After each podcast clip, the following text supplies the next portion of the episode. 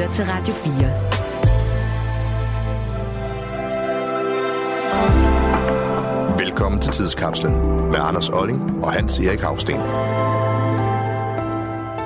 I de her uger, der taler vi jo rigtig meget om Nordic Waste og den her gryne katastrofe, øh, som øh, pågår i nærheden af Randers, hvor Nordic Waste holder til i den her lille by, der hedder Ølst blandt andet.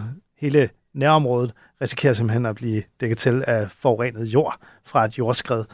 Og det er jo noget, der optager danskerne, og øh, der er især mange danskere, der er optaget af det, fordi at øh, de ikke mener, at øh, milliardæren Torben Østergaard Nielsen, der sammen med sine to døtre er hovedaktionær i Nordic Waste, øh, har taget ansvar for den her miljøkatastrofe, men i stedet bare har sørget for, at Nordic Waste bliver begivet af konkurs, og så kan man sådan set slippe for repressalier. Men den her sag om Nordic Waste, den er jo sådan set ikke unik i Danmarks historie. Vi har jo rundt om øh, i landet en række tikkende bomber i undergrunden, nemlig det, man kalder generationsforurening, og hvor altså simpelthen gaver fra fortiden, hvor man fra forskellige typer af produktion har deponeret affald, som ikke hører til nede i jorden. Man kunne sige hadegaver fra fortiden er måske et, øh, et, et bedre betegnelse, ikke? Jo.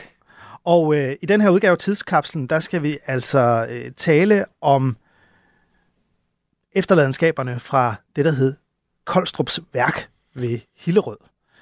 Det, det lyder er, meget uskyldigt sådan umiddelbart. Ja, problemet var, at øh, det var en træimprægneringsfabrik øh, i en årrække fra 1936 til 1976, der lejede det her træimprægneringsfirma, altså, som altså hed Koldstrup, øh, et stort stykke statsskov i Gribskov af Naturstyrelsen, og så lavede man sådan en imprægneringsanstalt, hvor man lavede telefonpæle og den slags ting. Så imprægnerede man det med en række kemikalier, sådan at de her hegnspæle, de kunne stå meget længe, Ikke uden at stå og rådne. Ja.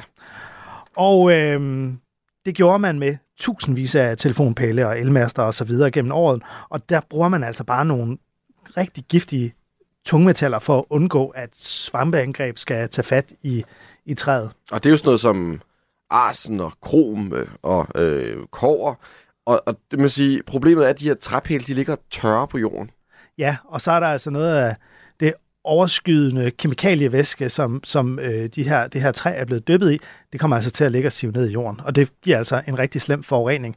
Men det værste er næsten, at da man forlader området i 1976 fra den her træimponeringsfabrik og rydder op efter sig selv, så har man lidt for travlt.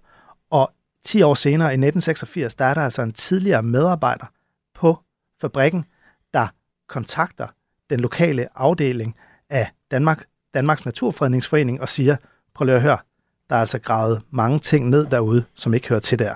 Og det er simpelthen, fordi han er dødssyg af kræft og øh, ligger på det yderste. Ja, og mener nok selv, at det i virkeligheden er arbejdet med de her giftige stoffer, der har gjort, at han er syg. Han, han fortæller også, øh, at øh, der vist også er en hel del af hans kolleger, der, der er blevet syge af det her arbejde. Men øh, man tager så ud og, og kigger på det, og så finder man faktisk frem til, at der er i omegnen af 150 tønder med det her arsen, der er blevet nedgravet på grunden. Og det er bare arsen i mængder, som gør, at hvis man kommer tæt på indholdet af de her tønder, så er det altså livsfarligt. Så øh, omkring 1990, 89 til 90, der, øh, der begynder man så at fjerne det her, men problemet er, at hele området altså er blevet øh, øh, hvad hedder det, inficeret med de her giftige stoffer, og i talende stund, der er de her giftige stoffer altså på vej i undergrunden ned ad en bakke, ned mod det, der hedder Esrum Sø, som allerede er begyndt at blive forurenet. Som er en af de dybeste søer øh, i hele Danmark, faktisk. Ja, men øh, ikke desto mindre, så har man ikke lyst til, at de her giftige stoffer Nej. skal komme derned og inficere øh, miljøet. Og øh, tilbage i 2011, der kunne DR afsløre, hvordan overskuddet og egenkapitalen fra Koldstrup i 1989, da man altså har opdaget det her, der bliver pengene altså overført til moderselskabet. Derved kunne man gardere sig mod, at man skulle betale en, en form for erstatning. Øh, og det er jo sådan, der også nogle førende virksomheder som Danske Bank, Unibank, ATP og øh, Augustinus, som var hovedaktionærer her. Øh, og på den måde, øh, så opgav Skov- og Naturstyrelsen altså at føre retssag mod øh, Koldstrup, fordi der ikke var flere penge at, at hente der. Og derfor så er oprydningen efter forurening altså en statslig opgave. Du har lyttet til en podcast fra Radio 4. Find flere episoder i vores app, eller der, hvor du lytter til podcast.